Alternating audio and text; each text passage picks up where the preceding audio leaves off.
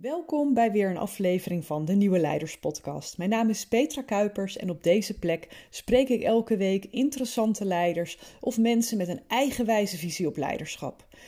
En deze week spreek ik met Henk Willem Laan. Hij is directeur van de Nederlandse Stichting voor het Gehandicapte Kind. En daar komen een aantal verhaallijnen uit zijn leven bij elkaar. Want als je kind bij de geboorte een meervoudige handicap blijkt te hebben, dan staat je leven op zijn kop. En Henk Willem die uh, wilde van jongs af aan uh, al uh, de financiële wereld in. Dat wist hij al heel jong. En zijn carrière liep dan ook heel voorspoedig. Hij stond op het punt om partner te worden bij een accountancykantoor toen zijn eerste zoon Joas geboren werd. En die bleek na een aantal maanden en een hele hoop medische perikelen het Marshall-Smith-syndroom te hebben. En het leven zoals hij dat kende nam in één klap een heel andere wending en dat had gevolgen voor alles. Dus ook voor hoe zijn loopbaan verder verliep en de keuzes die hij daarbinnen maakte. En na een paar bijzondere omzwervingen is Henk Willem nu dus directeur-bestuurder van de Nederlandse Stichting voor het Gehandicapte Kind. En in dit gesprek raken we heel veel verschillende dingen aan. Onder andere, uh, wat doet het met de bezieling in je werk als jouw leven opeens zo'n radicaal andere wending neemt? Maar ook um, hoe is het om een ideële organisatie te leiden? Hè? Er zit een, een, idealistische kant aan, maar er zit natuurlijk ook een zware fondsenwervingscomponent in, die weer om hele andere uh, manieren van, van sturen en benaderen vraagt. Maar ook, en dat is denk ik het allerbelangrijkste, en daarom heb ik deze aflevering ook inclusie genoemd uh, hebben we het over het meest onderschatte probleem waar kinderen met een handicap en hun ouders mee te maken hebben. Ik denk dat deze aflevering zeer de moeite waard is, dus ga snel luisteren naar Henk Willem Laan. Welkom bij de Nieuwe Leiders Podcast. Dankjewel. Um, mijn eerste vraag. En ik zei al, ik ga niet vragen wie ben je, wat doe je, want daar komen we vanzelf aan. Maar wat wilde jij later worden als je groot was? Oh ja, dat is een interessante vraag. Ik, ik, al vanaf heel jongs af aan zei ik dat ik wilde worden accountant, administratieconsulent, federatie, belastingadviseur. Waarom? en ik weet nog dat, ik denk ook dat die juf die toen naar mij keek, want dan heb je het echt over, weet ik veel, groep drie of zo, uh, dat die mij waarschijnlijk met open mond hebben aangekeken. Nou, heel simpel, dat was mijn vader. Oké, ik wou zeggen, anders denk ze, er is iets heel erg fout met deze jongen. dus wat, wat willen jongetjes worden? Aan? Wat, jongetjes... wat sprak je daarin aan? Was het wie je vader was of wat hij deed? Ja, dat was blijkbaar toch, zeg maar, dat wat hij deed. Dat vond ik zo, ja, dat vond ik dus fascinerend. Ik had ook geen idee wat dat betekende. Maar, uh, Kon je het ehm, uitspreken? Uh, ik kon het dus uitspreken. En, en wat mijn vader deed, dus in die zin was hij mijn grote, mijn grote voorbeeld, mijn, uh, mijn held. Hij was uh, accountant dus en, en ondernemer. Hij had zijn eigen, eigen club. Dus ik, ik was ik was denk ik gewoon helemaal fan van hem. En, en had dus geleerd wat hij was. En uh, waar anderen zeiden van ik wil brandweerman worden of politieman, zei ik dus dat. Ja. en dat heb je voor een heel groot deel heb je dat waargemaakt. Want het is het pad wat je bent gaan bewandelen. Ja, dat is wel interessant. Ik ben daar inderdaad mee begonnen. Met, uh, ik heb ook een studie uh, gekozen. Eerst economie, toen fiscale economie. En ik ben ook in de, in de accountancy terechtgekomen. Maar daar ben ik ja, even kijken, iets van acht jaar werkzaam geweest. En toen kreeg mijn leven opeens een, uh, een hele andere wending. Ja, kan je daar wat over vertellen? Wat gebeurde er? Ja, toen werd ik eh, voor de eerste keer uh, vader. En nou is dat sowieso voor veel mensen om ouder te worden, kind te krijgen, een, een hele bijzonder moment. maar deze was wel extra bijzonder. En mhm.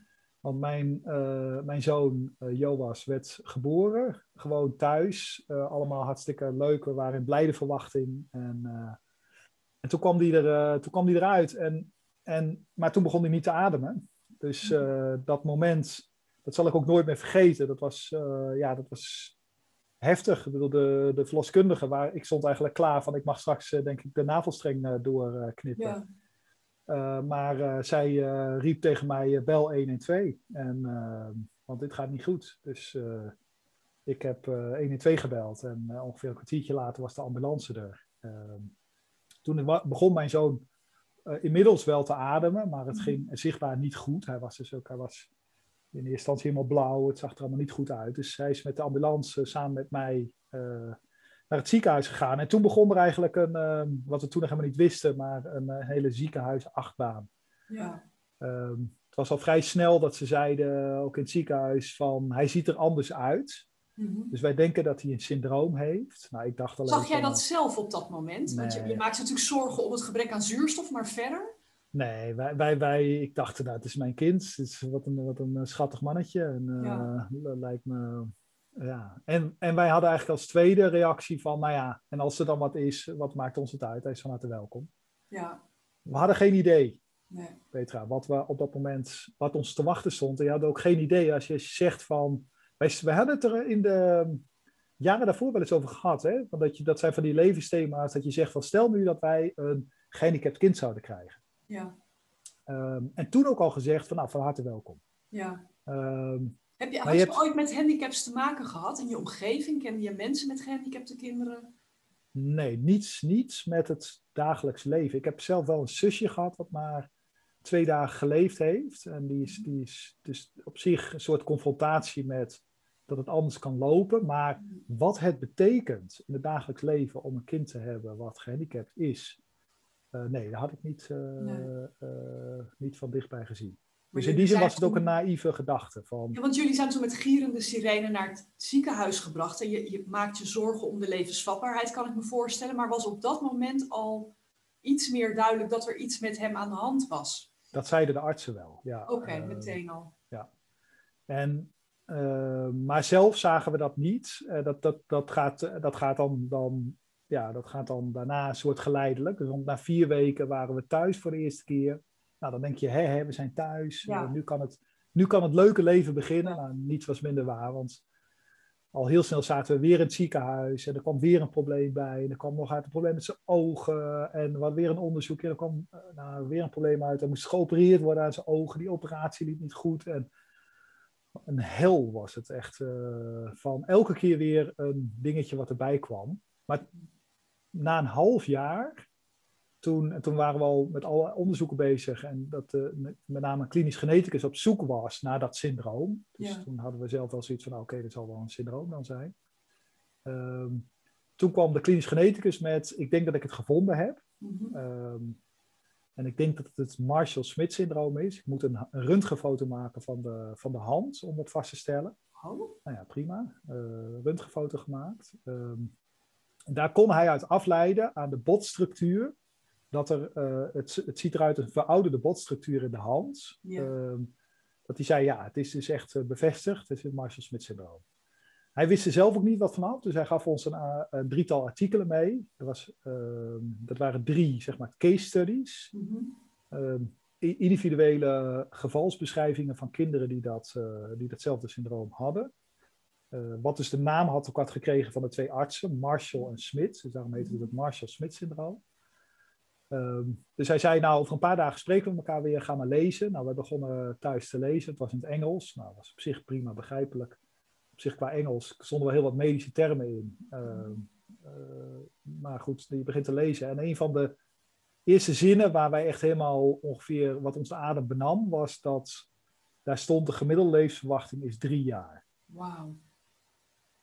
Ja, en dan heb je zoveel dingen gehad en had je dit misschien kunnen bedenken, maar dat hadden wij eigenlijk op die manier nog helemaal niet bedacht. Nee. Dat je, dus dat, dat was, voelde voor ons als nog een keer een soort de genadeklap van, Ja.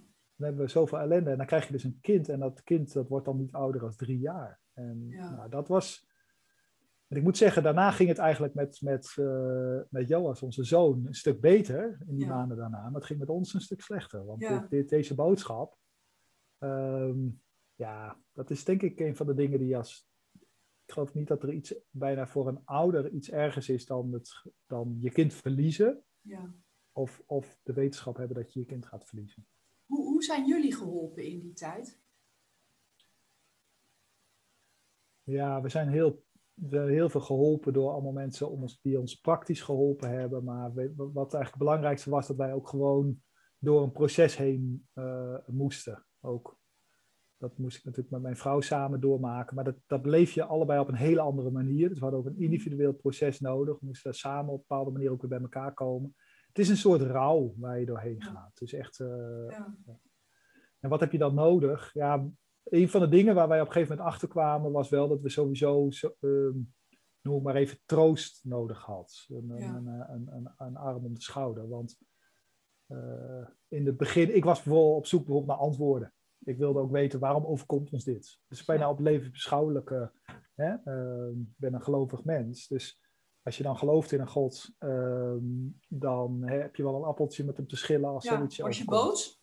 Ik was pisselijk. Ja, Ja. ik was echt, eh, echt, echt heel boos. Dus ehm, ja, maar ja, weet je, daarna is het eigenlijk gewoon, ja, je, je, je bent verdrietig en daarna moet je.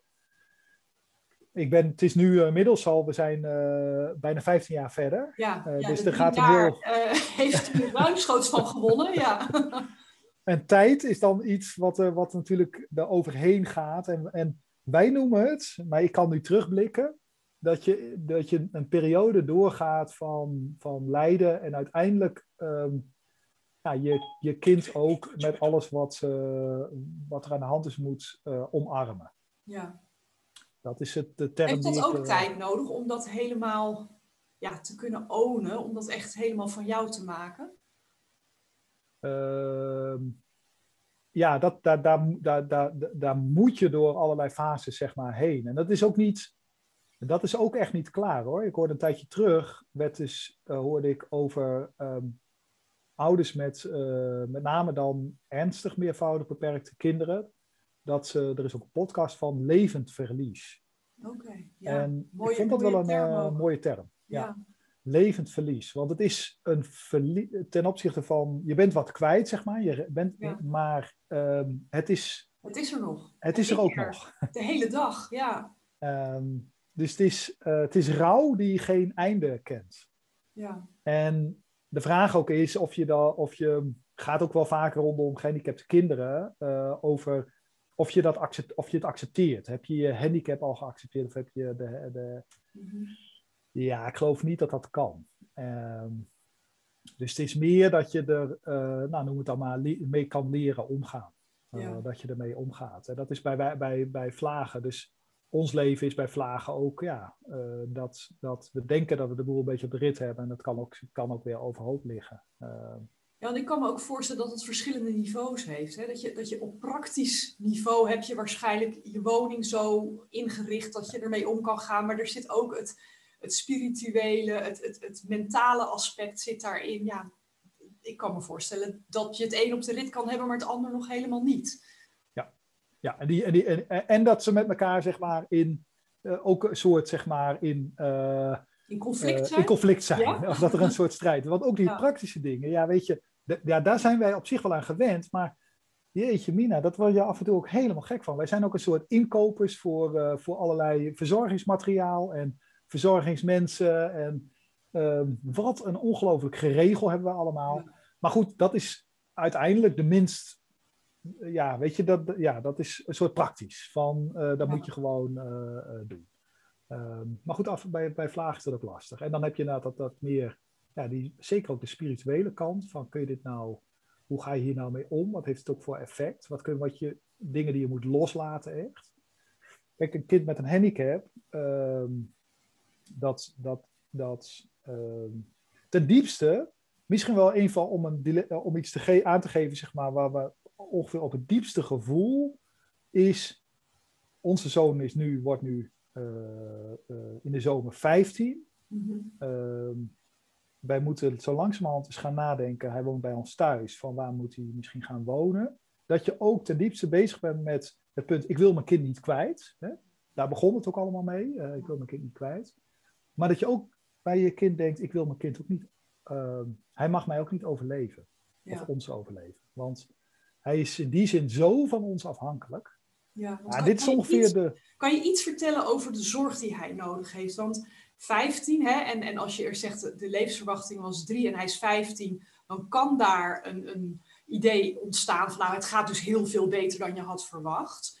Maar hij heeft heel veel zorg nodig. Kan je, kan je daar iets over vertellen?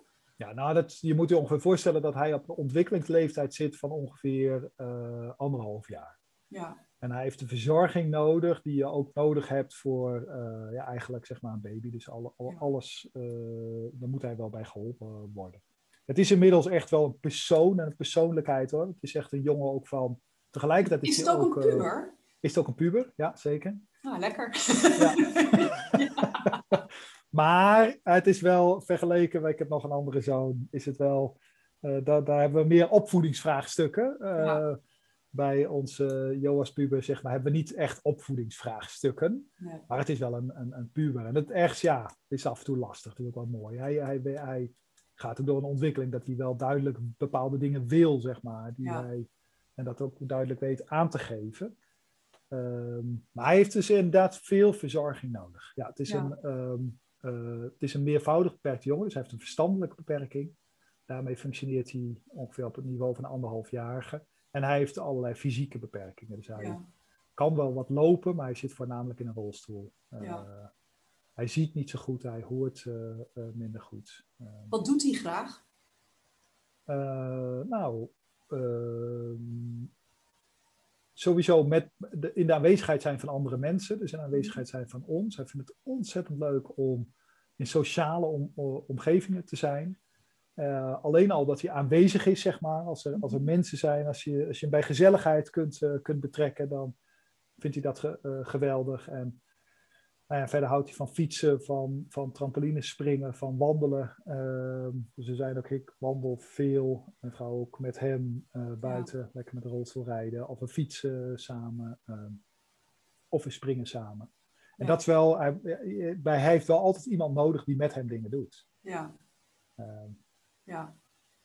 En dat is er ook. Ik bedoel, jullie zijn om beurten. Of hebben jullie dan nog, nog zorgen? En we hebben ook een, uh, een teampje zeg maar, van mensen die ook... Uh, ja, bijna wennen, ja. ja. Want dan, voor ons is het ook belangrijk om te kunnen werken. Uh, want dat is ook, ja, voor je... Voor je je kunt niet 100% alleen maar met je, met je kind bezig zijn. Dat is ook niet goed. Nee. Nee, want, want dat is natuurlijk de reis die je tegelijk hebt gemaakt. Hè. Je, bent, je hebt in, in de commerciële hoek gezeten, zal ik maar even zeggen, hè, in de accountancy. Ja. Ben je toen, nou, want ik weet dat jij naar het onderwijs bent gegaan. Zit daar een, een, een soort oorzakelijk verband ja, in? Ja, daar zit, daar zit, want dat eerste jaar, wat ik net vertelde, dat, dat hele heftige jaar, ja.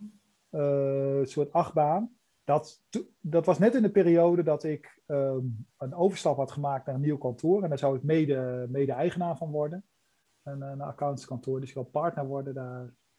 Maar dat, dat hele jaar stond natuurlijk het leven zo op de kop. Maar toen had ik um, uh, uh, na, na dat jaar zoiets van, ja, maar dit, dit is het niet, zeg maar. Dit, dit, dit, dit, um, um, het, het raakt me ook niet meer echt, het werk. Nee, uh, nee was de bezieling daaruit? Ja, ja, ja.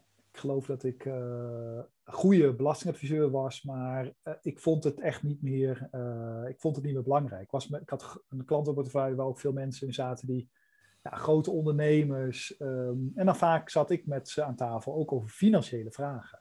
Ja. Ja, Petra, weet je, het, het, het raakte me niet meer. Nee. Ik dacht van, het is, ja, het, is een, het is bijna een kunstje wat ik aan het doen ben. Ja. Maar mijn levensvragen, zeker op dat moment, waren van een andere orde dan ja. Uh, dan, uh, dan allemaal financiële vragen die ik op dat moment. Bijna een uh, parallele wereld hè, waar je in terecht ja. bent gekomen. Ja. En dat was, maar dat was wel een lastige fase, want dan ben je. Ja, je zei het vanaf groep drie. ja, dan heb je dus je hele toekomstplaatje, wat in één keer op zijn kop staat. En toen dacht ik, ja, oh, wat nu? En dan ben je dus inderdaad gewend om, om een toekomstplaatje te hebben. En ik was het helemaal, ik was het op dat moment helemaal kwijt. Ik dacht van ja, maar dit is het niet meer. Maar wat dan? Ja. En ik weet dat ik uh, toen een goed advies gekregen heb van een, van een vriendin. Die zei van maak nou niet zo'n groot verhaal daarvan. Ga iets anders doen. Um, en als dat het niet is, ga je weer wat anders doen. Ga het gewoon interim doen. Doe eens, een, doe eens ergens een klus. Spelen, of, uh, ja. Dat klinkt uh, raar, maar het is wel een beetje, een beetje buitenspelen. iets proberen. Ja. Nou ja, dat was een fantastische tip. En dat, was ik, dat had, ik, had ik op dat moment nodig dat iemand dat tegen mij zei.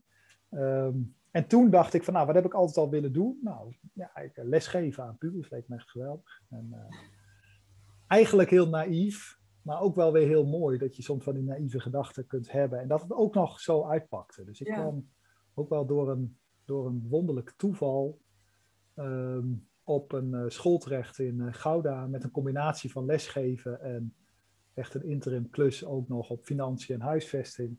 Nou, het was echt, nou, het was een, er ging een nieuwe wereld voor me open. Ja, wat, wat wist je van het onderwijs? Wat, wat, wat, was je grootste verbaaspunt toen je net uit die commerciële wereld in het onderwijs terecht kwam? Nou ja, een heleboel. Dus de, de, de, sowieso onder, lesgeven is echt een vak. Laten we dat, en dat is echt. Ik heb heel veel dingen gedaan in mijn, inmiddels nu ook, zeg maar. Maar ik kan nog niet eentje bedenken van het lesgeven aan pubers. Dat, dat, de, dat is echt pittig. Um, in, en het is tegelijkertijd ook zo gaaf als je, als je, je, zou, als je nou een soort human development of wel een, een leadership programma zou doen, nou moet je gewoon een jaartje les gaan geven. Ja. Als je jezelf wil leren kennen um, en je een spiegel voor gehouden wordt wie jij eigenlijk bent, nou, dan moet je gewoon voor een groep pubers gaan staan. Want uh, je krijgt echt een spiegel. En dat is heel, dat is heel pijnlijk ook. Ja. En ook heel goed. En, uh, Wat heb je daar over jezelf geleerd? Um, nou, sowieso zeg maar. Um, kijk, bij, bij pubers moet je gewoon echt jezelf zijn. Dus je moet. Uh, en als je dan uit de commerciële dienstverlening. Het is ook echt anders, zeg maar. Als je commerciële dienstverlening bent, dan ben je. Uh, je bent er voor het comfort ook van een klant. Dus je vertelt een verhaal. En er zit heel veel. Um, in die zin ook heel veel zou je bijna kunnen zeggen, een soort show ja. die je met elkaar aan het opvoeren ja. bent. Een soort rituele dans doe je met elkaar, ja. En, en, en dat is, als je in het onderwijs bent, moet je, dan kan dat allemaal weg. Je hoeft niet een, een, een showtje te gaan doen. Je hoeft ook niet allerlei... Je moet daar staan. En, uh, en, want als je namelijk, je moet daar staan als jezelf. Ja. Want daar gaan de leerlingen ook, ook uh, naar op zoek. Maar kon je dat zo? Maar wist je wie dat was als je zoveel jaar die rituele dans hebt gedaan? Het is niet een knop die je omzet. Nee, maar heel goed, die leerlingen hielpen daar wel bij. En misschien, ik heb één, nou ja, ik, ik, heb echt ook wel, ik heb ook wel, ik heb, ja, ik heb ook wel echt leuke dingen gedaan in het on, uh, onderwijs met, met, uh, met, met de leerlingen. En ik had denk ik ten opzichte van andere startende mensen, denk ik wel één voordeel, is dat als je er onzeker staat, dan, word je, dan, dan, dan red je dat niet tegenover zo'n groep. En ik stond er. Uh, ik heb er nooit onzeker gestaan, dus ik, ik kon er als een persoon, persoonlijkheid ook staan. En ik wist echt wel op een gegeven moment van, weet je, wat ik wel en niet wilde ook met die groep. En daarna ga je, ga je meebewegen en je gaat, nou, je gaat ook dingen van jezelf laten zien. En het was ook in een periode waarin ik natuurlijk ook, ook wel heel dicht bij mijn eigen wat er allemaal gebeurde in mijn leven stond. Ja, je dus in die rauwheid nog van de rouw ook, ja. En leerlingen hebben dat ook wel heel erg gewaardeerd. Ook als ik daar wel iets over vertelde, zeg maar. Als je dus iets van jezelf daarin laat zien. Uh, ja, en tegelijkertijd, bepaalde dingen zijn ook overigens in het lesgeven ook wel weer gewoon, ja, is ook, ook een, een mooi spel, zeg maar, wat je met ze speelt. Ja, moet, het is ook een dans, maar een andere. Het is een andere dans. Maar het is echt, wat, wat ik er mooi aan vind, wat ik er sowieso echt, echt gezien heb, is wat je ziet is wat je kent. Dus het is niet, er zit niet een filter tussen. En je moet een beetje zelf kunnen filteren in die zin, want je krijgt ze ook echt knijterhard van de leerlingen om je oren. Dus, uh, ja. Is, is dit wat je meegenomen hebt? Kan je dit vasthouden als je niet meer in het onderwijs zit? Of, of gaat daar toch, dat echte authentieke, gaat het er toch weer een beetje uit in een nieuwe omgeving? Ja, want je gaat je toch een beetje, denk ik, aan een nieuwe omgeving aanpassen. Maar ik ja. probeer er wel altijd, uh, ik probeer het vast te houden. Ik probeer er ook vaak wel aan, aan, aan te denken. En wat, maar goed, wat ik er sowieso uit meegenomen heb, is dat het dat voor mij persoonlijk natuurlijk ook fantastisch was om gewoon eens iets anders te gaan doen. En. Uh, ik, ik hou er het zelf, het volgende motto aan over, is dat je, uh, dat je inderdaad af en toe die naïviteit moet hebben om gewoon uh, iets te gaan doen. Ja. en tegelijkertijd, het, het motto is argeloos als een duif en listig als een slang. Ja. Is, en, en proberen niet naar een van de kanten door te schieten, maar daar altijd een soort van de middenweg steeds weer in terug te vinden. Want een duif, ik weet niet of je wel eens duiven uh, hebt geobserveerd. Maar nou, ik vind dat echt. Hier uh, in Den okay. Haag, hè? Ja. Ik, in, ik, ook in Den Haag, dus in mijn achtertuin. Ik had zo'n stadstuintje in, uh, in Den Haag. En sorry, maar een duif, ik vind het gewoon echt een ongelooflijk dom beest. dus dat je echt in je aangewerkt een appelboom in de, in de tuin staan. En dan zie je die, die duif aankomen vliegen. En je ziet al aankomen dat je denkt, waar jij op gaat landen, dat takje is... Jij bent te zwaar. Dit ga ja, je dat is, ja. dat, dat, gaat je niet houden. Dat gaat niet lukken. En dan fladder, fladder, fladder, vliegen blaadjes alle kanten op.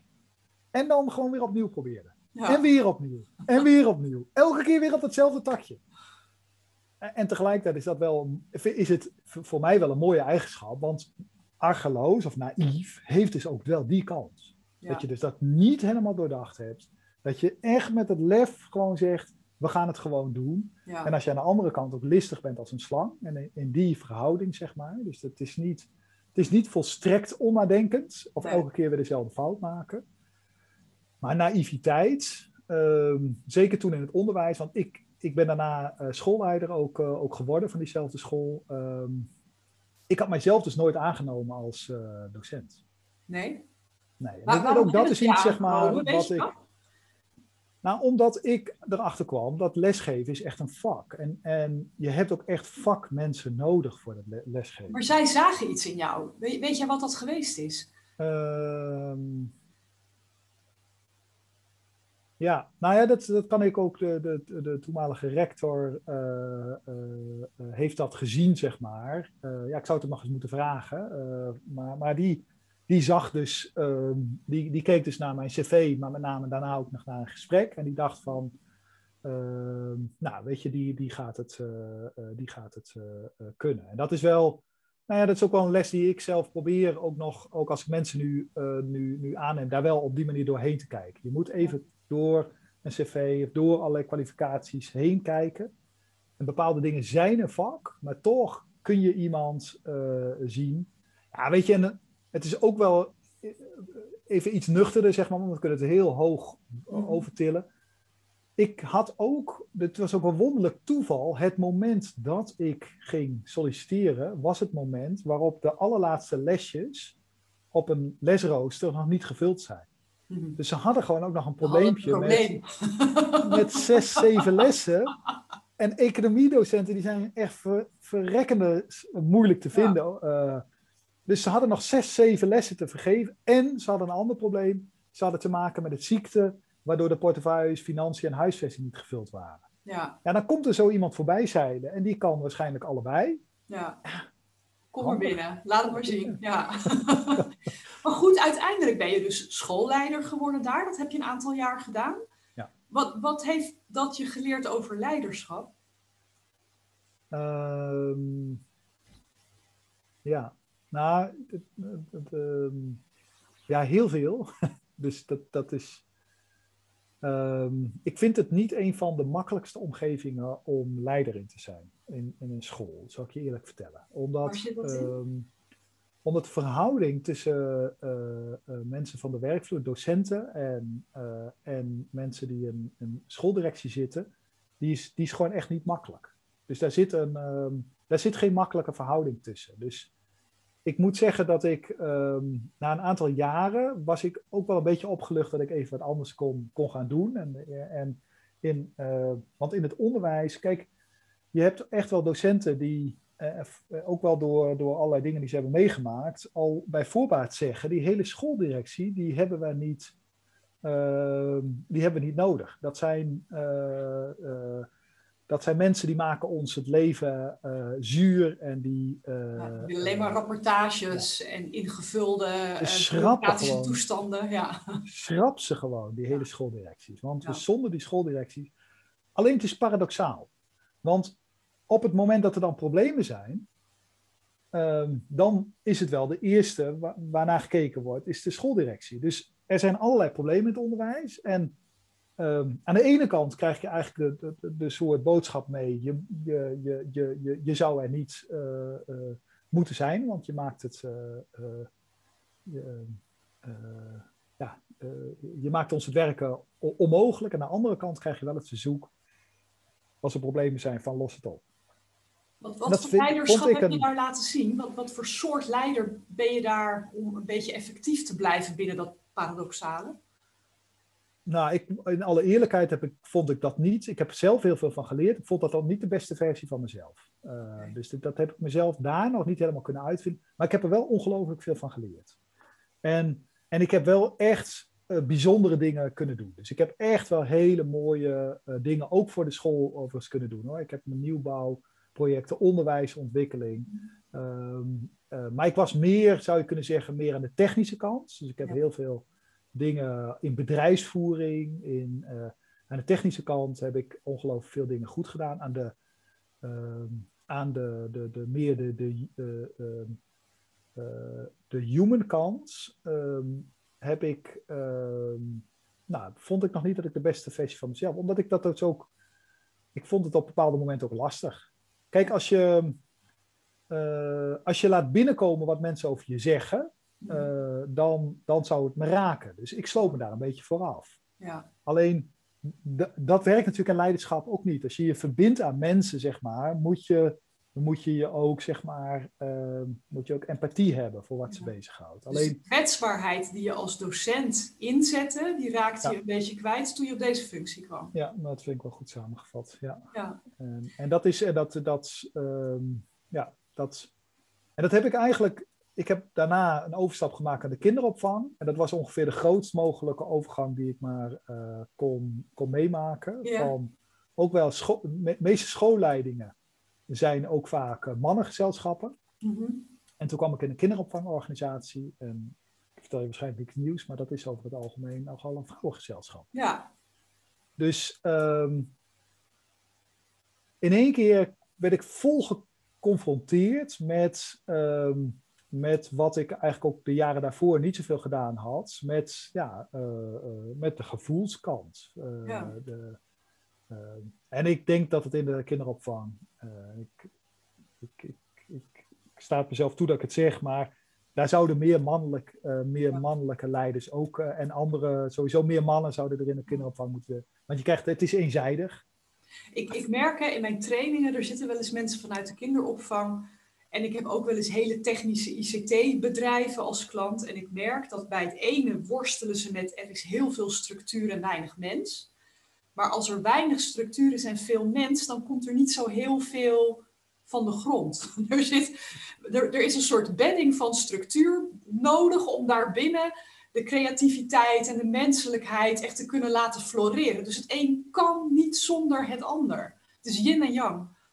Nee, ik, en ik, ik denk ook dat het gewoon echt heel goed is. Dus de, de vrouwelijke kant van het leiderschap. En er zijn vrouwen of mannen die beide kanten kunnen. En ik heb ze ook beide kanten ontwikkeld. Maar als je wel een beetje typisch zeg maar, ziet van de meer uh, de, de, de, de, de empathie, de gevoelskant. Uh. En de ook harde kant, zeg maar. De, de regelende kant. Mm. En ook uh, niet al te veel blijven staan bij je kunt, je, ook, je kunt blijven zitten in een heel emotioneel verhaal of een heel gevoelsverhaal, maar, je, maar je gaat ook gewoon verder, je gaat, gaat dingen regelen. Dat, dat, het, dat, het, ja, dat het goed is om dat in evenwicht te hebben. Maar ik was in het begin, joh, de eerste MT-vergadering die ik had, de eerste vraag was, hoe zit je erbij? Ja. Had je überhaupt ik, nou, ja, ik zit op een stoel. Ja. hoe zit je erbij?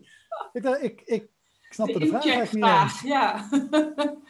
En, uh, en de laatste, de afsluitende vraag was, nou, hoe voelt iedereen zich hierbij? Nou, weet je, ik dacht echt, wat is dit? Hoe voel, hoe voel ik me daarbij? Over die vraag had ik eigenlijk zelfs niet zo heel veel nagedaan. Het, nee. In mijn leiderschap ook niet. En dat, nou ja, ik vind dat helemaal niet, dat was echt wel goed voor mij ook om persoonlijk in ieder geval om daar ook mee bezig te zijn. Dus ik heb uh, me daarna denk ik wel ontwikkeld tot een betere leider. Maar toen kwam er iets op je pad wat heel erg past ook bij de situatie waar je privé in, in, in zit. Ja. Hoe, hoe kwam dat op jouw pad? En kan je eens vertellen wat er precies gebeurde, uh, hoe je die sprong hebt gemaakt? Nou ja, ik, uh, ik, ik, weet dus niet, ik weet het niet precies meer, maar ik geloof dat ik erop gewezen werd. Maar op een gegeven moment kwam dus de functie uh, directeur-bestuurder van de Nederlandse Stichting voor het Gehandicapte Kind. En ik weet wel dat ik hem zag en toen dacht van, ja, wauw, dit, dit, dit moet het worden. Ja. En ik keek ook naar de hele functieomschrijving en naar, de, naar, de, naar de, de, de, de organisatie. En ik dacht van ja, weet je, maar dit, dit is, uh, ja, dit, dit moet ik doen. Dit is echt, dit, uh, dit is de, uh, de plek die ik zou willen en kunnen vervullen. Mm-hmm. En uh, het, het, was bijna hilarisch, maar ik ging ook echt de, de, de, de procedure in vanuit het uitgangspunt. Er is ook niet iemand geschikter dan ik voor deze Ja, dit is mijn baan. Dit is mijn baan. Ja. Dit is echt, uh, dus met, met, met de, de, de recruiter die erop zat, zeg maar, was ook echt wel een superleuk gesprek. Want we hebben echt wel gelachen met elkaar. Maar ik was wel echt ook bloedserieus. Ik dacht Ja. van, ja, dat je, maar je moet mij echt hebben. Want je krijgt uh, de gedrevenheid, maar ook het feit dat ik, dat ik vader ben van een gehandicapt kind. Dat ik met, met uh, mijn bagage, zeg maar, er werd ook duidelijk om een financieel goed profiel gevraagd, maar die had ik ook. Ehm, echt een, een, een, een, een boegbeeld. Ehm, en zowel aan de inhoudskant als ook, kijk, een goed doel waar ik voor werk, heeft eigenlijk twee kanten. Dat heeft een inhoudskant, maar heeft ook een fondswervingskant. ja. er, moet er zit een hele zakelijke kant aan die wij als, als publiek vaak niet zo zien, hè? Nee, maar dat is wel precies op die uh, plek tegelijkertijd dat je het publiek zeg maar bereikt. Hè? Dus dat je je helemaal weet aan te passen. Die zakelijke, ondernemende kant heeft alles te maken met dat je je helemaal verplaatst in je publiek en je daar helemaal op aanpast. En dat die, uh, maar dat zijn bijna commerciële, dat zijn gewoon commerciële technieken die daar ook een bepaalde rol in spelen. Uh, ja. om dat op een goede manier te doen. En, die, en met name dat fondsenwerven daarvan dacht ik, uh, uh, want daar heb ik ook gewoon jarenlang in de privé-situatie voor het syndroom wat mijn zoon heeft, had ik daar gewoon echt ja, hele mooie dingen ook in meegemaakt. En dat deed ik allemaal ja. in mijn vrije tijd. Uh, maar ik heb echt tonnen daarvoor opgehaald voor het syndroom wat hij heeft. En toen dacht ik van ja, maar hier komt eigenlijk alles bij elkaar. Ja. En, en ik denk dat ik uh, ja, want ik, ik werd wel even iets. Ik, ik was echt van overtuigd van ik ben ook echt de, de beste persoon. En toen hoorde ik vervolgens dat er 160 andere kandidaten hadden gereageerd. Nou, ja. Dan word je iets, dan word je, dan je toch, dan word je iets voorzichtiger. Ja, je had wat concurrentie. Ik had wat concurrentie, maar gelukkig, het is, uh, het is zo uitge, ja. uitgepakt. En, uh, uh, maar als je nu dat, kijkt in, in die rol, hè, want je hebt dus die twee kanten. Aan de ene kant die gedrevenheid, dat idealisme, het met elkaar voor de goede zaak gaan. Aan de andere kant de businesskant van ja, er moet wel geld komen om je doelstelling überhaupt te kunnen uitvoeren. Heb je dan ook twee, ja, heb je een soort van hybride leiderschap daarvoor nodig? Hoe, hoe verhoudt dat zich in jou als persoon? Ja. Nou ja, of dat hybride is, um, Um, ik zeg vaak, ik vat het ook vaak samen. Ik heb het wel van iemand uh, overgenomen, maar ik doe, dit is echt werk wat je met ziel en zakelijkheid moet doen. Ja. Um, dus in alles wat wij, wat wij doen, zeg maar, uh, uh, moet zowel zeg maar, de, de, de, de ziel als de zakelijkheid zitten. En um, ja, weet je, dat is. het is echt wel evenwicht bewaren. En ik zal ik ben denk ik in de eerste periode was het ook echt, had ik ook echt zoiets van dit is mijn droombaan. Je moet, je moet wel een reality check elke keer doen, ja. ook op, op waar je mee bezig bent. En ook zo'n goed doel, zeg maar. Je bent met hele grote idealen bezig en tegelijkertijd moet je ze ook wel, um, moet je ze ook heel concreet kunnen maken. En moet je ja. ook in die zin, um, uh, ja, dan, nou ja, daarom even zeg maar met ziel en zakelijkheid. Mm-hmm. Maar er zit altijd een, een, een, een, ziel in. En dat is ook iets, ja, weet je, ik kan me nu ook, ook niet voorstellen zeg maar, dat ik het anders zou willen. Dat je in je werk zo ook gericht bent op een bepaald doel, een bepaalde missie wat je daar weer wil bereiken. Ja. Wat, wat voor missie wil je daarmee bereiken? Sorry? Wat voor missie wil je daarmee bereiken? Wat, wat, is, wat zou jou, jouw ideaal zijn als je over x jaar afscheid neemt, dat je denkt van dit heb ik neergezet? Ja. Nou ja, dat, dat eerste is dat ik uh, is uh, wel ten dienste zeg maar, van een grote beweging. Hè? Dus ik, ik, ik voel me wel een boegbeeld van, van, van het mobiliseren van een grote groep mensen. Maar kijk, het belangrijkste probleem wat wij proberen op te lossen, is dat kinderen met handicap in onze samenleving, ons fantastische land, hè, we hebben een prachtig land in Nederland. En toch merken dat heel veel mensen denken dat het met gehandicapte kinderen in Nederland best goed geregeld is. Dan zeg ik, ik wil wel ja zeggen als je zegt van we hebben een prachtige zorgsysteem, we hebben prachtige hulpmiddelen, maar de positie van kinderen met een handicap in Nederland is echt niet oké. Vanaf jongs af aan is dat een groep kinderen die op een zijspoor staat. En het, het allerbelangrijkste wat je als kind kan beleven, zeg maar, is samen met vriendjes zijn, verjaardagsfeestjes vieren, buiten spelen. Dat zijn precies de dingen die een kind met een handicap vaak uh, uh, uh, bijna altijd mist. Kinderen waar nooit voor wordt aangebeld om kom je een keer buiten spelen. Kinderen die mij vertellen dat ze een jaar lang, afgelopen jaar zeg maar, nooit zijn uitgenodigd voor een verjaardagsfeestje met een ander kind. Dat is de werkelijkheid in Nederland. Maar, en dan hebben we het dus over eenzaamheid, isolement. Wat zich voortzet van jongs af aan tot, uh, uh, tot volwassenheid. En er is geen groep in Nederland waar de eenzaamheidscijfers groter zijn dan mensen met een beperking. Ja. Dit probleem ik geloof dat we dat kunnen oplossen. En ik geloof er ook in dat, je dat we dat in een generatie kunnen oplossen. Dat is dus zeg maar de grote ambitie. Ja. Ehm, en als, ehm, ehm, ja, weet je, en als ik daar uh, als boegbeeld van een grote beweging, want het is niet ik, dat is echt een heel groot wij, de samenleving, uh, uh, ingaan, mensen allemaal gaan geven. En dat kan dus bij een goed doel zoiets kleins zijn van sluit je aan, geef geld. Want wij gaan met dat geld gaan we aan deze grote missie werken. Um, dan denk ik ook echt zeg maar, dat je, als je over twintig jaar verder kijkt, uh, dat er in Nederland iets veranderd is. Want wij zijn een fantastisch land en wij kunnen in Nederland ook dingen echt veranderen. Wat, wat kan je als, als één pitter doen al om, om hier een klein verschil in te maken? Want ik snap, hè, geld geven, dat, dat sowieso. Maar wat kun je nu in je, in je dagelijkse omgeving doen om hier een klein stukje het verschil in te maken? Het kleinste wat je kan doen, is dat je het je om te beginnen realiseert en dat je daar al iets mee kan doen.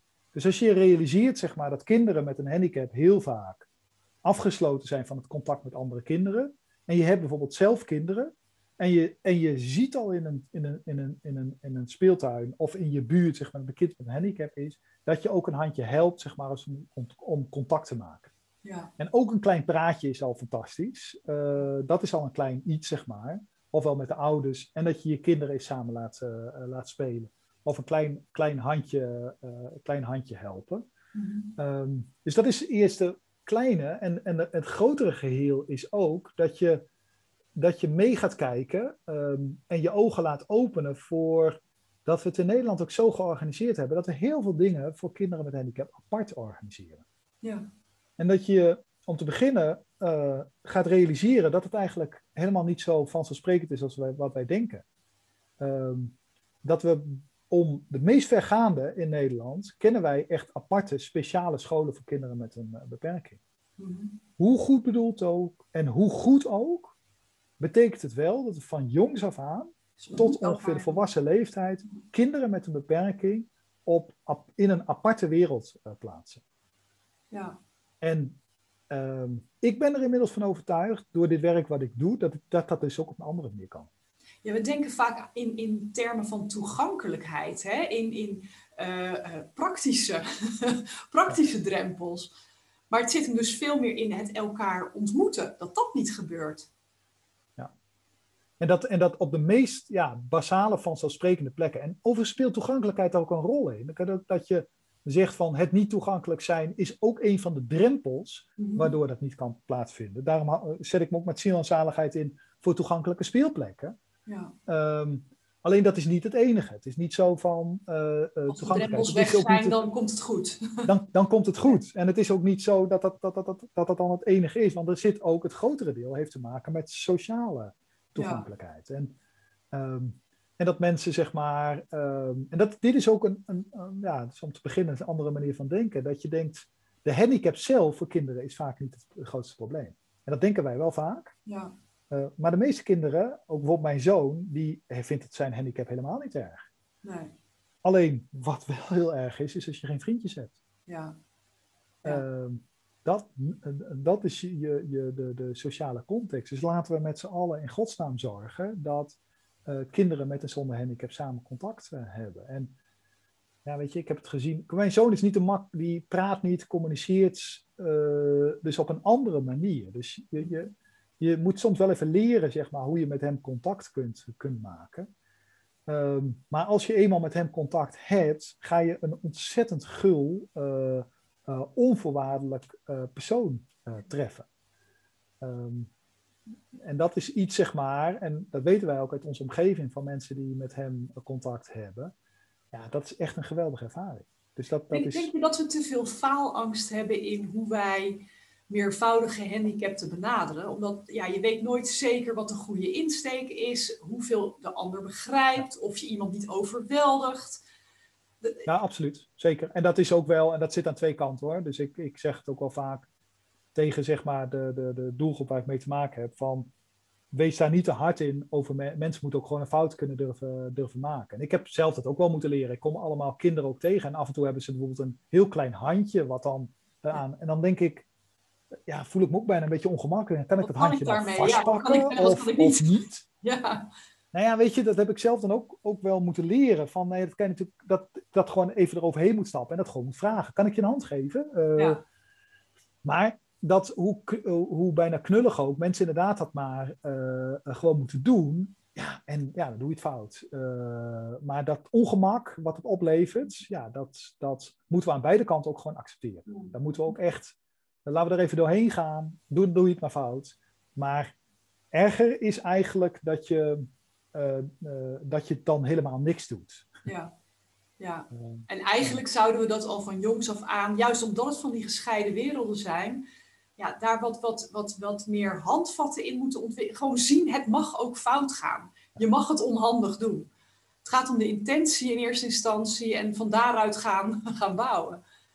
Helemaal, helemaal eens. Dus die, uh, in die zin over die stap heen. En het interessante is wel, en dat laat onderzoek ook zien, hoe jonger je kinderen met elkaar in uh, contact brengt, hoe vanzelfsprekender dat gaat. Want hele jonge kinderen, die zien het, dit helemaal niet. Ja, die zijn en die voelen ook niet. Ja. Um, dus nog steeds als jonge kinderen, ook mijn zoon, die, die dan nu al 15 is, die ziet er echt, zou je kunnen zeggen, anders uit. Dus mensen zien aan hem ook zo. Uh, mensen, sommige mensen schrikken er zelfs een beetje van. Kinderen nooit. Die, en die gaan heel origineel, die staan ervoor en die gaan ook allemaal vragen stellen. En, ja. Uh, ja, Weet je, dat, dat is prachtig. Um, en, uh, maar als kinderen dan een, eenmaal beginnen te spelen, zien zij hele andere, bepaalde dingen zien zij niet. En, en ja, dat is uiteindelijk ook zelfs het hele grote ideaal, is echt een inclusieve samenleving, waar kinderen van jongs af aan met elkaar uh, uh, optrekken. En als je het vanaf jongs af aan gewend bent, dan. Uh, en ik kan dat in mijn eigen zin natuurlijk zien met een, uh, met een tweede kind, wat van jongs af aan gewend is dat hij een gehandicapte broer heeft. Ja. voor hem is dat gewoon de werkelijkheid.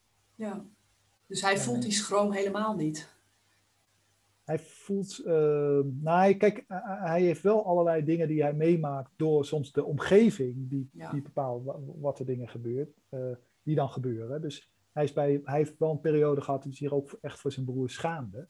Mm -hmm. um, uh, dus daar moest hij ook wel doorheen. Maar schroom, inderdaad, en vanzelfsprekend met hem contact zoeken, dat, dat zit er vanaf jongs af aan in. Ja. En dat is wel fascinerend hoor, dat heb ik ook gezien uh, op initiatieven. We hebben een initiatief dat heet Samen naar School, waarbij we kinderen ook met ernstig meervoudige beperkingen laten meedoen op een gewone basisschool. Dus wel met de juiste zorg en alles, dat helemaal goed regelen. Maar we laten ze meedoen op een gewone basisschool. En ik weet dat ik de eerste keer op, op, uh, op werkbezoek ging.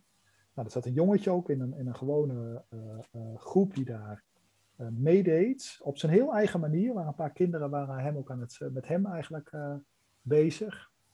En toen vroeg ik een van die meisjes, jongetje heette Bram, hoe is het om Bram in de klas te hebben? En ze zat me aan te kijken. Um, ze wist niet wat ze moest antwoorden. En toen dacht ik, ja, dat is, daarna pas, dat ik dacht, dat is ook echt wel een, een, een hele bijzondere vraag. En het is ja. fantastisch dat zij niet weet ja. wat ze daarop moet antwoorden. Ja. Want ja, voor nou, haar... Met Bram in de klas, ja. ja mooi. Hoezo vraag je dat? Uh, wat, wat, wat, wat vraag je nou eigenlijk? Want voor haar is het normaal. Ja. Dus kun je, kunnen we dat soort dingen ook normaal maken, zeg maar? In plaats van dat ze, dat ze uh, abnormaal zijn. En dan zie je opeens, als je zoiets doet, dus op een, op, op, op een gewone basisschool, dat kinderen het volstrekt normaal vinden. En die, dan heb je opeens een generatie kinderen die, uh, nu hebben we daar nog heel veel vaak over uit te leggen. Van, uh, maar deze kinderen, die zijn het zo gewend, daar hebben we later niks meer over uit te leggen. Nee. Zeg, ja, tuurlijk is dat gewoon iemand die, uh, ja. die erbij hoort. Als mensen, laatste vraag, meer willen lezen hierover, wat ze hier zelf in kunnen doen, He hebben jullie daar informatie over? Waar kunnen ze het beste beginnen met zoeken over dit soort initiatieven? Ja, nou ja, als je eenmaal begint met lezen, ga je steeds meer uh, uh, zien. Ja, dan kom je dus, terecht, uh, maar dat geeft je, Maar ik zou, ik zou dan terecht beginnen bij gehandicaptekind.nl, ja. www.gehandicaptekind.nl. Ja, ik zal hem in de show notes ook opnemen. Ja. ja dan, um, en, en dan, um, wij zijn ook, ook voor ons werk natuurlijk verhalenvertellers, nemen we je ook mee in individuele verhalen van kinderen. En um, ja, dan, dan zie je elke keer weer een, een, een, een laagje verschijnen. Uh, dus uh, En dan hoop ik dat mensen, mensen kunnen natuurlijk gaan geven. Hoor. Dat is natuurlijk helemaal mooi ook. dat helpt ons werk ook. Maar sowieso ook ehm, dit, dit, gaan steunen. En het begint al echt dat in de samenleving hier, dat we dit gaan zien, zeg maar. De urgentie hiervan ja. zien. Ja, en het, het thema eenzaamheid langs deze invalshoek is denk ik nog erg onderbelicht. Dit is echt een onbekend probleem. Dus, en, de, en het is ook niet de eenzaamheid van dat kinderen dan echt helemaal in een eentje zitten, want ze zitten altijd in de context zorg genoeg, van, ja. ja. van, van allerlei zorgen om ze heen. Maar let op wat er met dat kind zelf gebeurt. En ja, dat is eigenlijk tegelijkertijd ook weer niet ingewikkelder, Petra, dan wat wil een kind? Ja.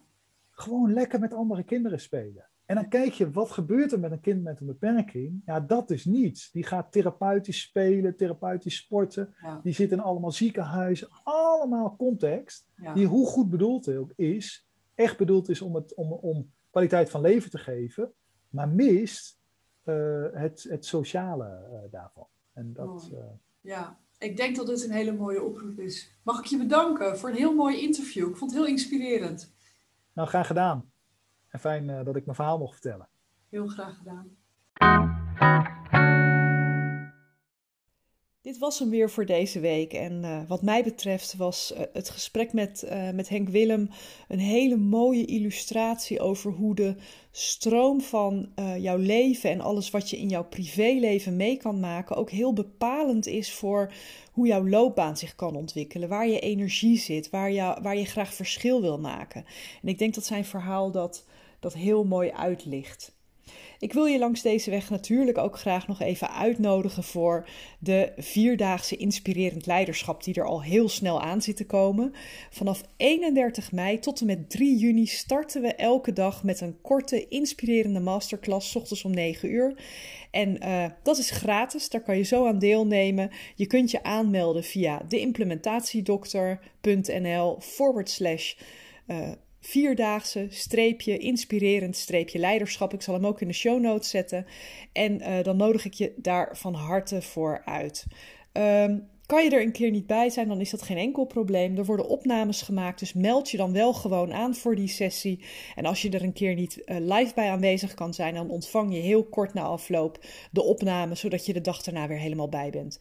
Leuk als je erbij bent en natuurlijk ook leuk als je volgende week weer bij de volgende podcast aanwezig bent. Música